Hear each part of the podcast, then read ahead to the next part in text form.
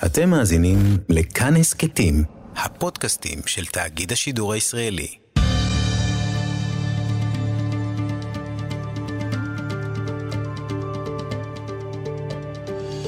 כיוון הרוח עם בני טייטלבוים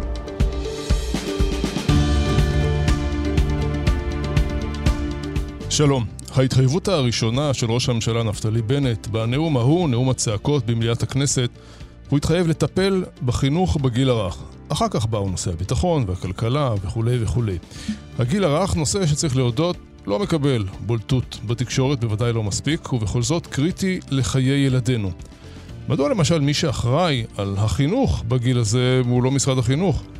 יכול להיות שבמרוץ המטורף להגשמה העצמית ולקריירה שכחנו לשם מה נתכנסנו? יערה שילה, מומחית לגיל הרך, מכללת אפרתה, מייסדת חינוך מלידה, טרחה ובאה מירושלים עד האולפן שלנו בתל אביב. שלום יערה. שלום בני. ראשית, אה, התרגשת ששמעת שבנט אה, בנאום הראשון, המכונן, עם כל הצעקות, נכנס, מדבר על אה, הדברים, אולי נשמע את הדברים ואחר כך נשמע מה יש לך להגיד. אנחנו ניקח אחריות על חינוך ילדי ישראל מגיל לידה שזו התקופה הכי מעצבת של האדם, וכצעד ראשון אנחנו נעביר את אגף המעונות למשרד החינוך. זו בשורה אדירה. מה את אומרת? התרגשת? אה, תשמע, התרגשנו הרבה פעמים. זו לא הפעם הראשונה. למה צוחקת?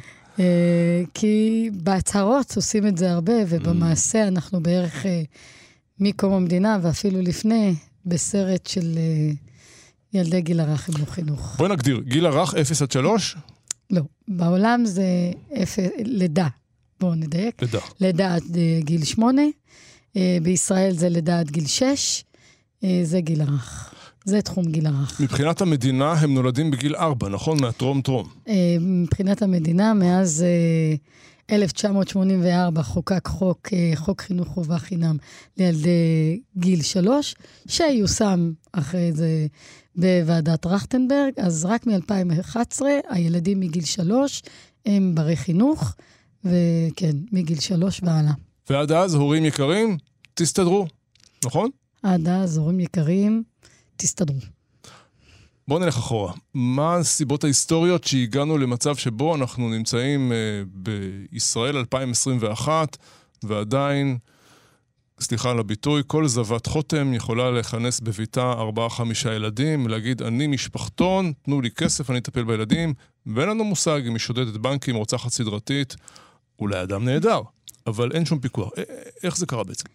טוב, אז בכלל, כל הסיפור ההיסטורי הוא מרתק, כי בעצם אה, הקימו את המסגרות ל, לילדים אה, על מנת לאפשר לנשים לצאת לעבודה כלומר תעסוקת נשים. הראשונה שעשתה את זה בארץ ישראל הייתה דוקטור יוניס, אה, בתקופת היישוב. שנה, הקימה, זוכרת? 1913, אבל, או 18. הלכנו אני... 100 שנה אחורה. כן, כן. אה, היא הייתה אישה מאוד מאוד יקרה, רופאת עיניים, תקרא בספר של אה, דוקטור ציפור השחורי, והיא מספרת שם על דוקטור יוניס, שפותחת מסגרת עבור ילדי התימנים ביפו, hmm. שבעצם, זה, זה מדהים אה, לשמוע את זה, כי בעצם מי שהלכה לעבודה והיה לה אכפת מהילדים, הייתה לוקחת את הילדים איתה, ויש תיאור שהוא מזעזע, אגב, שהיו קושרים את הילדים בסמוך לעבודה כדי להשגיח עליהם, זאת אומרת, זה הדבר הטוב, והאימהות שהלכו לעבודה ולא השגיחו, הילדים היו מסתובבים ברחובות. ודוקטור יוניס ראתה את זה ולא יכלה לסבול את זה, והיא מקימה את המעון הראשון ב, באזור יפו. היא מקימה שני חדרים, שבאחד אה, ישנים, בשני רק משחקים, היא לא הרשתה לערבב, הכל היה מטופח ונקי, ותדע ששילמו על זה. היא לא רצתה שזה יהפך להיות מוסד צדקה, אבל היה לה חשוב אה, התפתחות הילדים, היא הייתה באה לבדוק אותם, הייתה אה, מסתכלת איך הם מתפתחים. אגב, הרבה מסגרות הוקמו על ידי רופאות, כמו דוקטור מונטיסורי, שהיום נחשבת אה, גישה חינוכית בעולם. שהקימה מה? אה, דוקטור מונטיסורי הקימה גנים. גנים, הבנתי. ו... אבל איך כל זה קשור לזה שמשרד החינוך לא אחראי על החינוך בגיל הזה? כי זו שאלה של מדיניות. מדיניות, אה, וגם בנט עסק בזה בעבר, הוא הקים אה, ועדה ממלכתית שתעסוק בעניין, איפה יהיו הילדים, מאיזה קונספט, האם אה, מתעסוקת נשים, האם הילד יצא למסגרת כדי לעודד תעסוקת נשים, היום קוראים לזה תעסוקת הורים, או הילד יש לו זכות בסיסית לעצמו לקבל חינוך. ופה בישראל, מתקופת היישוב, וב-1929 ויצו מקימים את המעון הראשון בישראל בתל אביב, והכול למען תעסוקת נשים. זו בעצם שאלה הרבה יותר, אה, נקרא לזה פילוסופית, אבל גם מאוד מעשית. האם אנחנו שמים את הילדים במסגרת כדי שנוכל לעבוד, או הפוך? האם אנחנו הולכים לעבוד כדי שהם יתחנכו? למה. חיים בעצם? אז זהו, זה באמת, אה, תמיד שואלים אותי, מה, מה את עושה עניין? מה זה חשוב מי המשרד האחראי? אה, העיקר שבאמת אה, יהיה תקציבים וידעו לטפל ב, במהות, ואני אומרת, זה בדיוק העניין. מה המהות? בעקבות מה יש את המסגרת? וזה פער מאוד מאוד גדול, לא רק פילוסופי, אלא גם מעשי. כי אם אתה אומר, הילד, כמו שאומר ז'בוטינסקי, יש לו אה, את חמשת המ"מים, אחד מהם זה מורה. האם הילד מיום לידתו זכאי למורה, או זכאי למסגרת כדי שהאימא תעבוד? מי האיש הוא פה? עכשיו, כשהילד זכאי לחינוך, זה פרפרזה אחרת. זה מדובר על ההכשרה, מי המבוגר המשמעותי שהוא פוגש, זה מדובר על המבנה, על בכלל כל החשיבה. האם הילד זכאי לחינוך, או האם האימא זכאית לצאת לעבודה. וזה הרבה מעבר לזה, בני, זה הרבה מעבר לזה, כי בעצם השאלה המהותית היא, בכלל בעולם, איך, איך זה התפתח? מה שקרה בעצם, איך גילאי לידה עד שלוש בכלל היו במסגרות? היו עניים. מי שהיה עני והלך לעבוד במפעל, מצאו לו סידור, במרכאות, לילד שלו. מי שהיה אה, עמיד, אה, יכל להרשות לחנך את הילדים שלו, וזה mm. ככה, זה הפער, ומנציחים את הפער הזה דורות על דורות. יש אינטרסים פוליטיים בסיפור הזה? אה, בכל דבר יש אינטרסים פוליטיים, כמובן, כן, אבל, יש פה- זה לא חיתוך של ימין-שמאל, נכון? לא, ממש לא, ממש. זה לא חיתוך? של ימין-שמאל, אבל כן זה חיתוך של אה, קפיטליזם ולא קפיטליזם. האם אה, המדינה מתערבת לי בחינוך הילדים, או אני אה, אדם חופשי? למשל, שישבתי בתקנות עד 12 בלילה ואני מעריכה אותם, והם אותי, פורום קהלת. או ישבו לי על הראש, ואני אמרתי להם, רגע, גם אם אתם מדברים על שוק חופשי, יש פה כשל שוק שהוא דורות. אה, אתם לא יכולים לטעון שיש פה שוק חופשי ולתת את ה base הכי נמוך שיש. אין פה שוק חופשי באמת. אם יש שוק חופשי, אז בואו תיתנו לנו מסגרות מיטביות, ואנחנו נחליט לאן אנחנו אה, נשלח את הילדים. אבל אין, אין מציאות כזאת, אין מסגרות מיטביות. אין, תבין. המסגרות הן... אנשים אומרים בייביסיטר, אני אומרת, לא, גם בייביסיטר אני דואגת מי יגיע. זה ממש, יש פעמים שזה על אה, רמת האפסנאות. כן, ראינו בשנים האחרונות סרטונים, שבסוף זה מגיע גם לבית משפט, לפעמים לעונשי מאסר של אנשים שבאמת אה, לא ראויים. בעיקר לנשים, צריך לומר גם את זה, נכון? זה רוב, 99% מהמסגרות, נשים מנהלות אותן. אני תמיד טוענת שאם יהיה איזה בעל עסקים, אולי עכשיו איזה אחד מ... מההסכמי אברהם, איחוד האמירויות, איזה אחד עשיר שיחשוב שגיל הרך זה חשוב, וישקיע בזה כאיש עסקים. כי בסוף, הרי הילד הזה שנולד, הוא האזרח העתידי. נכון. הוא הלקוח שלך, הוא העובד הבא שלך, הוא המנהיג הבא שלך, והוא גם זה שישב לידך ברכבת, הוא וזה גם שייתן הרופא, לך... הרופא והמהנדס. וזה כן. שייתן לך שירות אפילו במסעדה. אז בעצם, המבוגר המשמעותי שהילד פוגש משפיע על העתיד שלו והעתיד שלי והעתיד של כולנו. אז מה קורה כאן בעצם? יכול להיות שאנחנו אה, לא מייחסים מספיק חשיבות לשנים האלה, כי אנחנו חושבים שיתחנך, שיוציא ציונים טובים בכיתה א', ב', ג', ה', בבגרות, אבל אה, בשנים הראשונות, רק תחזיקו אותם, תנו להם את הבקבוק בזמן, בחייאת, תעזבו אותנו, תחזיקו אותם, תנו לנו לנשום, תנו ללכת לבית קפה. יש מחשבה כזאת, חושבת? אני חושבת שכן, וזו מחשבה מצערת, כי בעצם כל המחקרים בעולם, וגם כולם יודעים את זה כבר, שה-101 ימים ראשונים של הילד קריטיים לחיים שלו. זאת אומרת, אה, השלוש שנים הראשונות קריטיות, פשוט קריטיות. אם זה במערכת המוח, כל הנוריופודגוגיה היום, אם זה במערכות מוטוריות, אם בהבנות רגשיות במערכות יחסים. בולבי שהוא ישן נושן בהיקשרות, הרי הכל בא על הבסיס הזה. אבל אנחנו מרשים לעצמנו לוותר. למה? זו באמת שאלה גדולה, אבל uh, אני, אני מנסה להניע את, את המהלך הזה. גם לפניי, הרבה אנשים. Uh, פרופסור פנינה קליין, פרופסור רוזנטל. זיכרונה לברכה. זיכרונה לברכה, ופרופסור uh, רוזנטל, תאריך ימים בטוב.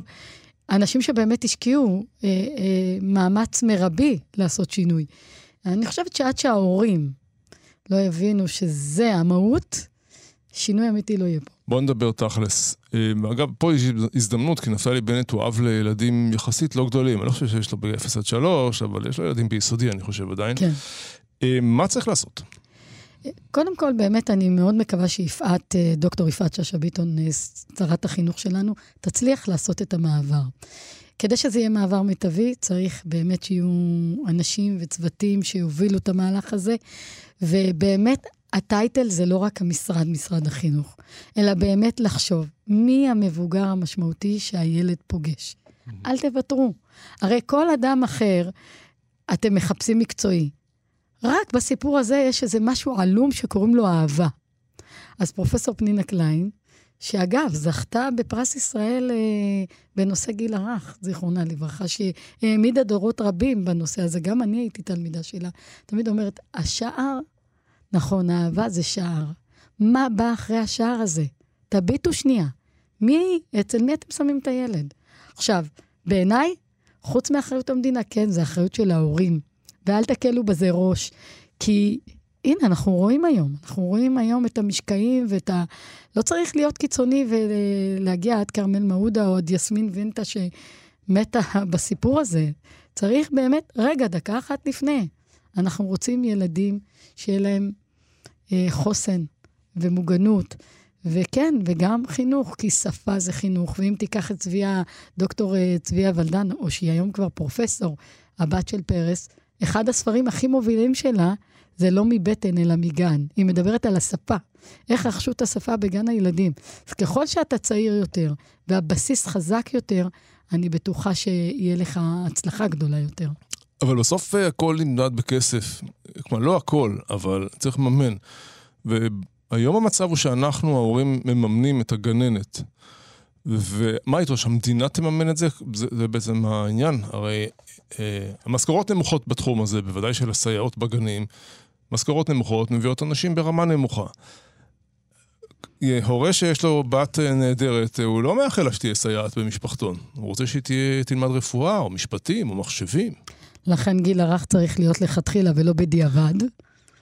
אגב, אתה יודע שנגיד בפינלנד, אה, רק עם תואר שני אפשר לעבוד עם גיל הרך. גם בתור סייעת במשפחתון? אה, כל הצוותים המובילים צריכים הכשרה, אבל הצ... אה, כל הצוותים המסייעים, אבל הצוותים המובילים, סתם דוגמה, אני, יש כל גישת רג'ו אמיליה באיטליה של אוריס מלגוצי, אני רציתי להתקבל כאטליה איזה מדריכה, הם אמרו לי, מצטערים, אין לך דוקטורט. מה את אומרת? אז, אז אה, כמה עולה כזה דבר? אם היית רוצה שהמדינה תממן, כמו, לא... כמו, כמו, כמו מורה, כך תממן את הגננת. קודם כל, אני לא חושבת שהמדינה צריכה לממן. אני חושבת שצריך להיות איזשהו מאצ'ינג. החשיבה, עוד דקה רגע לפני המימון, אני חושבת שהחשיבה צריכה להיות יותר עמוקה באיך אני רואה את הפרופסיה הזאת בכלל. תשמע, גם מעמד המורה בישראל הוא לא מציאה גדולה, אוקיי? אבל אני חושבת שאם אם יסתכלו על זה, שאני אומרת שאני, הצגת אותי בטייטל מומחית לגיל הרך, אני לא, לא, לא אספר לך את הבדיחות המשפחתיות שהם רצים, מריצים עליי. אחת. אחת? כן. זה טוב, נו, אמא שלנו מומחית בגיל הרך, בגלל זה היא הולכת לישון מוקדם. Hmm. זה חלק מהבדיחות שיש עליי. לא רואים בזה מומחיות, וזה מומחיות. בעולם זה מומחיות. אני אתן לך ספר שעכשיו יצא, Early Child Policy, מדבר רק על זה, רק על מערכות בעולם שהפכו ממערכות מפוצלות של לידה עד שלוש במשרד מסוים, ושלוש עד, עד uh, סוף התיכון, לעומת מערכת מאוחדת, ומה קרה שם לילדים. חוץ מזה, לגבי כסף, עזוב את אקמן שמדבר על אוכלוסיות חלשות. יש המון מחקרים שמראים שכשאתה משקיע בגיל הרך, אתה חוסך בבגרות, כי אתה חוסך ילדים בסיכון, אתה חוסך ילדים שיש להם אחר כך עלויות למערכת עם לקויות שונות ומגוונות, כי ככל שאתה מאתר מוקדם יותר לקות, אתה יכול אה, לעזור בוויסות רגשי, בהיקשרות, בצדדים מוטוריים בטח. מה את עשית עם ילדייך? ואיך שלחת אותם למסגרות? אה, וואי, זה מעניין, כי זה היה מגוון. אז uh, הבכור שלי בהתחלה היה בפרטי, אבל מהר מאוד הוצאתי אותו מפרטי. כי מה? כי הנה לך דוגמה. Uh, אני, היה לי שעת הנקה, הייתי הולכת uh, בשעות ב- באמצע היום להניק אותו, ובאחד הפעמים באתי עשר דקות מוקדם. Uh, המטפלת עמדה עם הילד וטיגנה שניצלים. כשהוא עליה. שהוא עליה, ילד בן שלושה חודשים. אה, אני הסתכלתי על זה, וזה ממש היה לי תמוה. הוצאתי אותו כבר באותו למחרת. מה היא הסבירה, אגב? אה, שמה, היא עושה את זה עם כל הילדים שלה. Mm. זה לא, כי היא לא הבינה בכלל מה אני אומרת. בבקשה. היא פשוט לא הבינה. השיח היה שיח של חירשים, ונפרדנו כידידים, שילמתי לה עוד חודש, ואמרתי לה, וסיפרת להורים האחרים? בוודאי, הם לא הוציאו את הילדים, הם לא הבינו מה אני נרעשת בכלל. מהמם. זה לא נורא, הם אומרים לי, מה, את לא עושה דברים עם הילדים? אני אומרת, כן, אבל שיש לי ילד אחד, ולא שישה ילדים. היו לה שישה ילדים. הם לא, עם ילד אחד גם לא לא טיגנתי. אני גם, בחיים לא. אגב, אה, טיגון באופן כללי זה דבר לא בריא. כן. זה נכון. אבל זה כבר שייך לחינוך לבריאות. זה נכון. גם אפשר להתחיל בגיל הרך. אה, כן, ושאר הילדים כבר הלכו למסגרות... אה, אה, כן, אצלי תמיד היו מסגרות מפוקחות, מאוד אה, הקפדתי על זה, אה, אבל אני פריבילגית. כי מה? גרתי ביישוב, אה, אין מה להשוות. אה, ככל שהשוליים, אתה יודע, גיל הרך שוליים, ככל שהשוליים של החברה היא שוליים, זה הרבה הרבה יותר גרוע. בכלל, איך התחלתי את הפעילות שלי? אה, אני למדתי גיל הרך, יש לי תואר שני במדיניות וקהילה בגיל הרך. אני עובדת במשרד החינוך המון המון שנים, גם הייתי מפקחת, מדריכה, ואיך התחלתי את הפעילות? שבשנה אחת ביקשו ממני להדריך במעונות יום, ופשוט חשכו עיניי. ובאחד הפעמים עשיתי סיור פה, לא רחוק ממך, בני, במחסני ילדים בתל אביב, של העובדים ונזעקתי. הזרים. כן, ונזעקתי. אה, הילדים רדפו אחריי, העיניים של הילדים רדפו אחריי המון ימים. מה ראית? אה, מחסן, פשוט באמת מחסן כשמו כן הוא, 30 ילדים, מגיל שלושה חודשים עד גיל שלוש, אף ילד לא בוכה. אתה יודע מה זה אף ילד לא בוכה?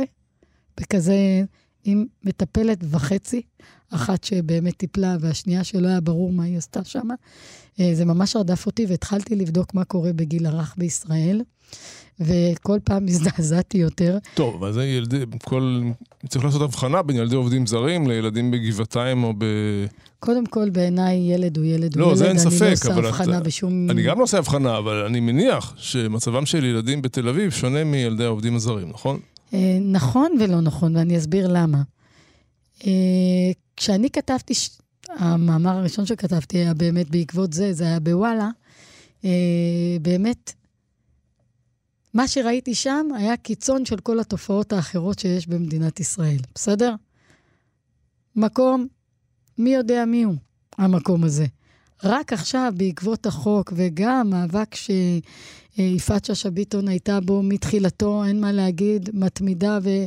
ומגיע לה יישר כוח ענק על זה, שאיזה מבנים היו לילדים. אתה יודע, ליד תחנות דלק, אה, מקומות מחסניים בלי חלונות, אה, ובאמת, חוק הפיקוח נולד מכל זה. כי הרי מלכתחילה, עד, עד ראשון לתשיעי 2018, כל אחד יכל לפתוח מסגרת גם מ- ממספר ילדים בלתי נגמר. איך אמרת? הוא יכול להיות אה, כל מיני דברים על הרצף. רוצח, פדופיל, מה שהוא רוצה. אז קודם כל, הנה, בחוק הכנסנו רישום פלילי. תוך כמה זמן הוציאו 100 אנשים שהם אה, פליליים, תראה את הרישום, זה פשוט היה הזיה. פשוט הזיה. אז אני חושבת שהתופעות הקיצוניות מראות גם את מה שקורה באמצע, רק הן מראות את זה ביתר שאת. סיפרת לי גם על סיור אה, בירושלים. כן, זה בכלל היה חוויה מרשימה מאוד. אה, טיילתי בשמגר, הלכתי לנחם אבלים בשמגר, ושירתי למטה דירות של אה, אנשים בתוך מחסנים, ושם נמצאים מחסנים אמיתיים. זה הייעוד של, ה... של המבנה. בלי מחסן, חלון? בלי חלון, בלי כלום, אבל- גרה משפחה, ושם עם- יש גם משפחתון. מה עם ברז? לא, הכל היה שם, יש להם כיור, יש להם... אה, הם סידרו את הדירה. אגב, הם אה, לדעתי יכולים להיות, להיות מעצבים גדולים, במקום כזה קטן מצליחים להכניס כל כך הרבה דברים, אבל לא היה בכלל... זה לא מקום בטיחותי ולא נכון ולא, ולא אמיתי. אני, כשראיתי את זה, זה היה נראה לי... יש מה להתקשר למשטרה כשרואים כזה דבר? או ש... הם לא יעשו כלום. לא יעשו כלום. לא יעשו כלום. פשוט לא יעשו כלום. גם במקרים הקשים לא עושים כלום. הנה, ציפי דוד כבר יצאה, אתה יודע, יצאה בסוף שהיא ישבה בכלא אולי כמה חודשים. תזכירי לנו, למי שלא זוכר. ציפי דוד התעללה בילד, אה, באלימות, היא הורשעה. אה, זה בכלל הקלות הבלתי נסמלת של הפרקליטות, אבל זה כבר נושא אחר שלנו, שאפשר לדבר עליו ארוכות. אז 0 עד 3... לידה, לידה, בני. לידה, למה את לא אוהבת את המילה 0? 0 זה במתמטיקה. אה, הבנתי. הוא לא 0. הוא לא יודע הרבה בגיל כן. הזה, אבל הוא חמוד. או כן. היא חמודה. אה, מלידה עד שלוש, היית רוצה ש... מה יקרה בשנים הקרובות? יש פה ממשלה חדשה, היא אומרת שהיא עושה. הממשלה תעשה, לא יודע אם ממשלה מיני פוליטיקאים או לא, אבל אה, איפה היית רוצה שנהיה עוד ארבע שנים? נניח שהממשלה הזאת תשרוד את ארבע שנותיה. עוד ארבע שנים, בחלום שלי ובחזון שלי, אה, גננת, שאגב, במכללות היא לומדת בתעודה לידה עד שש, בכל המכללות בארץ, מכללות להוראה, שלא יקבלו אף אחת שמנהלת מעון או מנהלת מסגרת בלי תעודת הוראה ותואר ראשון והכשרה אמיתית, לא ליד, לא באמצע. גיל הרך לכתחילה, לא בדיעבד. לא התקבלתי לזה, אני הולך לזה, לא התקבלתי. באמת, שזה יהיה באמת פרופסיה, זה לא פרופסיה היום. אגב, המהפכה הכי גדולה בארצות הברית שקרתה עם האחיות, זה בגלל שהחליטו שזה פרופסיה. ביום שאתה מחליט שמשהו הוא מקצוע, יש לו יותר מעמד, יותר כבוד, גם יותר כסף. כיום זה לא מקצוע, לצערי. לא, גננות זה כן מקצוע, לומדים את זה. נכון, אבל לא מחשיבים את זה בגילאי לידה עד שלוש. לא כלומר- מחשיבים. כלומר- וגם גננות, כשאני אומרת שאני גננת, זה במהות שלי, אז מרימים עליי גבה. אבל את חכמה. למה? אתה יודע כמה פעמים בחיים שמעתי את הסיפור הזה? אבל את חכמה. אני אומרת להם, מה? ברור. הכי חכם צריך לי לעבוד עם ילדים, כי ילדים הם מאתגרים. בעניין הזה יש מה ללמוד מהציבור החרדי. אני חושב. אה, יש שם ההון איזה... האנושי שם הרבה יותר אה, מיטבי ממקומות אחרים. אני יכול לומר לך שכל ילדיי, אני חושב, למדו בגנים שהגנות היו חרדיות.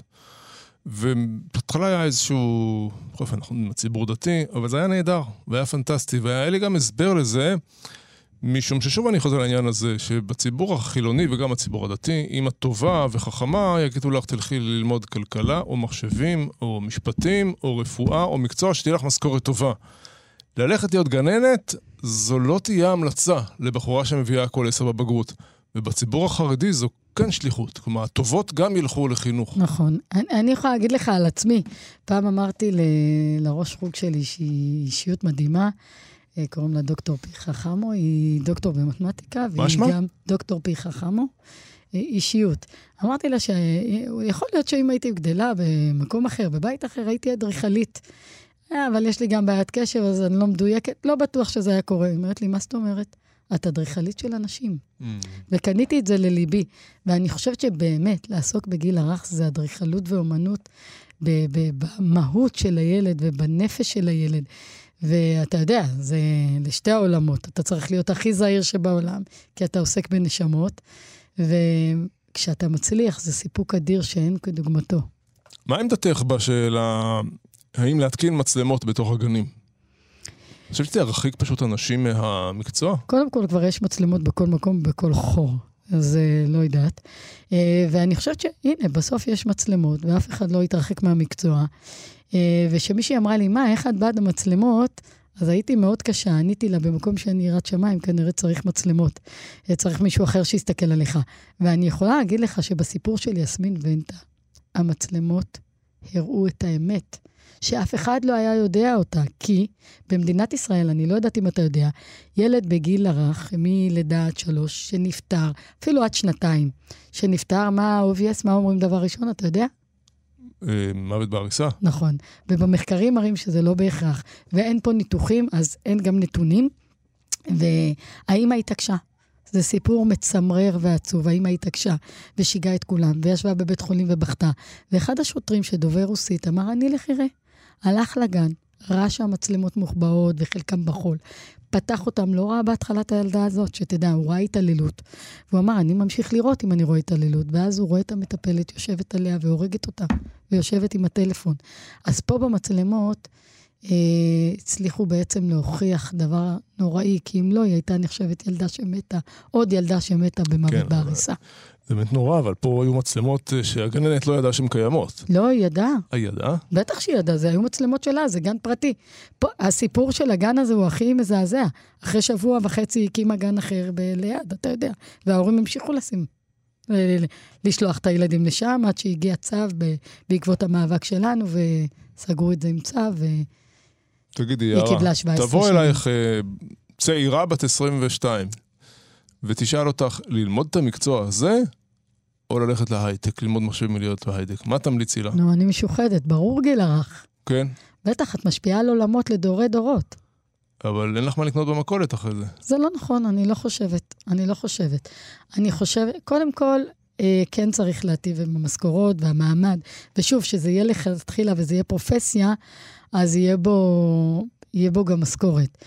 אה, אבל אה, תקשיב, הגנים הפרטיים מרוויחים הרבה, אני לא יודעת מאיפה הדמיון הזה שלא מרוויחים. אם לא מרוויחים, אז למה יש פה כל כך הרבה גנים פרטיים? 77% מהמשק זה גנים פרטיים. כי- אם הם לא רווחיים, למה הם שם? לא יודע, כי לא צריך שום תעודה, ואתה יכול לפתוח. לא, זה לא נכון, אדם לא יפתח משהו אם הוא לא רווחי לו, זה לא. Uh, במערכות של המעונות יום, אני מסכימה, המפוקחים, המשכורת היא זוועת עולם, היא 30 שקל. איך הבן שלי אמר לי לא מזמן, בן 17, אני מרוויח יותר. כן, צריך להעלות את המשכורות, אבל אני, אתה יודע, אני משוחדת. סיפרנו ודיברנו הרבה על דברים קשים, שגם ראית, גם בירושלים, גם בתל אביב. ספרי משהו חיובי, יש לנו עוד אה, שלוש-ארבע דקות. משהו טוב! משהו ילדים, טוב, אז אני שמחה. יכולה להגיד שבאמת, גיל הרך זה המקום המקסים ביותר, שם מקבלים אהבה מילדים, פשוט בחינם. אני חושבת שמי שהולך לגיל הרך צריך באמת באמת עומק של חשיבה, עומק של אה, אה, ראייה מהלב, מה ילד צריך. ואני חושבת שבסוף יש המון המון מסגרות טובות. אה, ואיך אומר אה, הספר, כל מה שאני יודע למדתי בגן. ובאמת, הלמידה המשמעותית והעמוקה ביותר מתרחשת בגיל הרך. עם ילדים, גם פיאז'ט, כל המחקר שלו עשה עם הילדים שלו בגיל הרך. כך שבאמת, אני חושבת שלפתוח פתח בעולם אה, לעתיד זה גיל הרך, ואני באמת באמת חושבת שההשקעה, המרץ, החשיבה, צריכה להיות שם, כי זה היסודות שלנו. את יודעת מה הבעיה, אני חושב, ככה, אם אנחנו לקראת סיום, שאין מספיק נבחרי ציבור, כשהם מגיעים לכנסת או לממשלה, הם כבר אנשים מבוגרים, ואין להם את התינוק הזה בבית, שהם מבינים, בסוף אנשים מטפלים במה ש... שמציק להם. יש להם כבר ילדים גדולים. אז כבר- דווקא בכנסת פחות... הזאת יש, יש מי? את מירב כהן, שדיברתי איתה על זה, השרה לשוויון חברתי, שזה אה, בהחלט מדבר אליה. יש את שרן השכל, שהיא תהיה יו"ר ועדת חינוך, והיא כבר קבעה בעזרת השם איתנו פגישה. אה, יש את אה, מירב בן ארי, שיש לה ילד צעיר, יש את קארין אלהרר, שיש לה ילדים צעירים. אני חושבת שיש מספיק צעירים אה, שיקחו את זה אה, כדגל, פשוט כדגל. ובעיקר מה שאת רוצה זה להוציא, תזכירי לנו, ממשרד העבודה? כן. איפה זה היום? זה היה במשרד הכלכלה, עבר נכון. למשרד התמ"ת. היה תמ"ת פעם, נכון. זה, זה תמיד נמצא בתוך הקונספט הזה של תעסוקת נשים סלש הורים. מספיק, אנחנו כבר לא בשנות ה-60, בואו נתמקד בחינוך ילדים, כי זה העתיד שלנו. להעביר ממשרד עבודה העבודה והרווחה היום. והרווחה, חזרנו למשרד הזה, והשירותים החברתיים. למשרד החינוך. כן, מי השר שצריך לשחרר, אה, לאפשר את זה? מאיר כהן, עכשיו. נו, הם, הם, לא, הם לא באותה מפלגה. זה לא אבל. זה בהסכם קואליציוני, והבטיחו לנו. הבטיחו לכם? מתי זה אמור לקרות? מתי אנחנו מזמינים אותך ל... אה, דוקטור יפעת שאשא ביטון דיברה על 30 יום, אני מאוד מקווה. אנחנו סופרים. בואו נקווה שיקרו דברים טובים בתחום הזה, כי באמת אה, יקר לכולנו. יערה שילה, מומחית לגיל הרך מכללת אפרתה, מייסדת חינוך מלידה. אנחנו מאוד מאוד מודים לך שבאת לכאן לאולפנינו. אני יכולה להגיד משפט אחרון, בטח, בני, כהרגלי? בטח, בטח. אני קוראת מפה להורים. Mm. בסוף, האחריות לחינוך של הילדים היא עליכם. תפתחו את הדלת, תבואו כמה פעמים ביום, תבדקו איזה מסגרת ומי המבוגר המשמעותי שהילד פוגש. תאמינו לי, זה הטיפ הכי גדול שאני יכולה לתת לכם בחיים. גם לאבות, כי הרבה פעמים האמא מתעניינת מה מקיימים לאכול, והאבא אומר, באיזה שעה, זה עם יום שישי או בלי יום שישי? זה בערך מה שמעניין את האבות. לכן אמרתי הורים. תודה רבה, יערה שילה. אין בעד מה. עד כאן דברנו בנושא חשוב זה. תודה לעורך איתי סופרין. אפשר להאזין לנו באתר כאן וביישומון וביישומוני ההסכתים. אני בני טייטלבום. בריאות לכולם, תודה ושלום. כיוון הרוח